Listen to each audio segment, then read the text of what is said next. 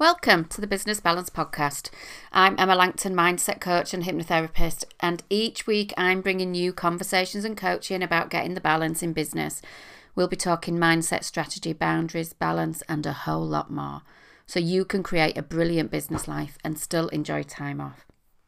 And this week I want to talk to you about New Year's resolutions.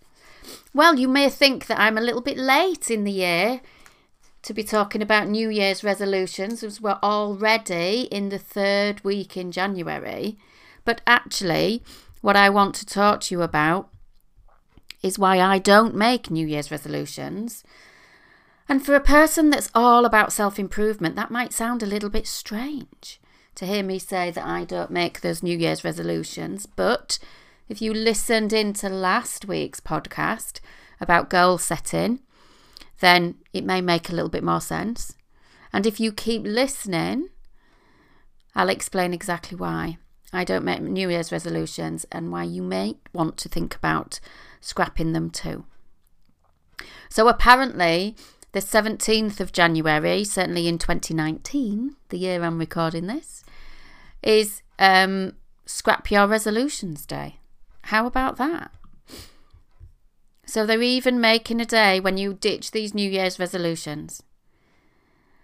Because you know, when we think about resolutions, we're often thinking about what it is that we want to do, that want to make a great big change in our lives. So it might be about stopping smoking, it might be drink less, it might be lose weight. So we might be talking about all the things that we feel we should do. And if you noticed for a minute, they're all actually based on negative things. But we feel that we should set expectations for ourselves. Sometimes we feel we should set New Year's resolutions. I have heard a lot this year about people that are not making resolutions anymore, which is uh, for me is kind of pleasing to hear. But often we do things because we think it's what everybody else is doing, so maybe we should do it. Well, it kind of depends on your set of expectations. And if you're doing it because you think you should, then actually it's going to be forced. And these actions are not going to be comfortable. It might be achievable, but they're probably going to be quite difficult. So if you think about what you feel you should do and then repeat that sentence again with the word could and see how it sounds. So it might be I should lose weight. Well, I could lose weight. And then you can make that decision about whether you really still want to do that. And then you can think about how you go about it, listening to the last episode. But maybe you will, maybe you won't. But changing from the word should to could will definitely change that perspective and change your expectation on whatever it was that you previously thought that you sh- could and should do. If you think about the timing, in January, well, certainly in the UK anyway, it's traditionally a time for hibernation, it, keeping warm and getting through those cold, dark days. So we might have gone past the shortest day, but just because of that, it doesn't mean that your days are getting longer and we need to get out there and be really bright and bouncy, and invigorated in some way. It's not really quite the right time to be making changes. It's not a natural time of year for growth either. You think about whether there's growth in nature in the winter, there's just not. So it's not a natural time of growth for ourselves either. There are plenty of other times in the year when there is less expectation and less pressure for you to set yourself some goals, to make some changes, to build those dreams. They just don't all have to be done in January. If you think about the consistency of things, that we're apparently going to make these massive big step changes just because we've gone from one day into the next, from the 31st of December to 1st of January. If we want to be consistently growing and changing and adapting, then we need to be doing this little and often. So instead of beating yourself up with stop this, do that, should do more of this, less of that, just because it's a New Year's resolution, try making small adjustments in your life. Try making plans that are kind of steady and consistent. Try setting out your goals and, as I said last time, breaking them down. And then you'll soon begin to notice just how achievable things are. Whatever it is that you're setting yourself as a result, they can be then smaller, they can be more consistent, and then those changes almost become second nature to you. If you think about the success rate, apparently a third of New Year's resolutions don't make it to the end of January, and actually only 10% of resolutions even last the distance to get you wherever it is that you decided you wanted to go. So I'm not saying that you don't make any New Year's resolutions or that you can just go, oh, that's it, it's all over just because I've done this podcast and it's on the ditch and it's the ditch resolutions day.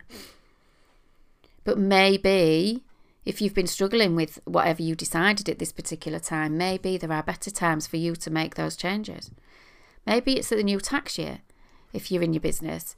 Maybe it's at a new school year at September. Maybe it's the new year of each birthday, the new year of your life. But you can think about different times that you want to do that. And then you can do what you want and need to do when you feel you're ready.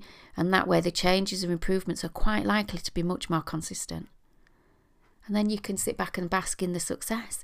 Then you can feel really good about yourself, about being able to achieve it, rather than in this already dark time of January feeling all miserable and fed up because you've just not managed something else that you've not managed to do. Do you see? So, if you want to make goals, if you want to make changes, if you want to set targets, do what I do. I don't wait till January to do it. Yes, absolutely, I look at my year and plan out what I want to do. But I'll have been doing that anyway. My life, work, and business is constantly in review. So that I'm gently noticing things, I take time to assess and regularly look back every now and then and then each month and each quarter. I do that each half term with my daughter. And then I celebrate the successes and then I continue along the way on that on that more successful path. And if things are not quite going to plan, then I've got the opportunity to make adjustments to ensure that my goals and targets meet the needs of me and my business at that time, but also that they continue to be a really big success. So I hope that helps you a little to think about your New Year's resolutions and maybe there's a better time or a better way or something different to do in January in setting your goals and dreams. I'd really love to know if that makes a difference with you. But if you've been struggling with some of your success, then do get in touch with me. Let's book a call and see if there is something that I provide in my business that provides help for you too. You know, I work with all the things to do with your mindset, you know, your boundaries, and getting that balance in your life so that it doesn't need to be really, really difficult. You don't need to work all hours God sends, and you definitely don't need to beat yourself up about it. But setting goals, making changes, and achieving the success that you want to achieve is totally possible.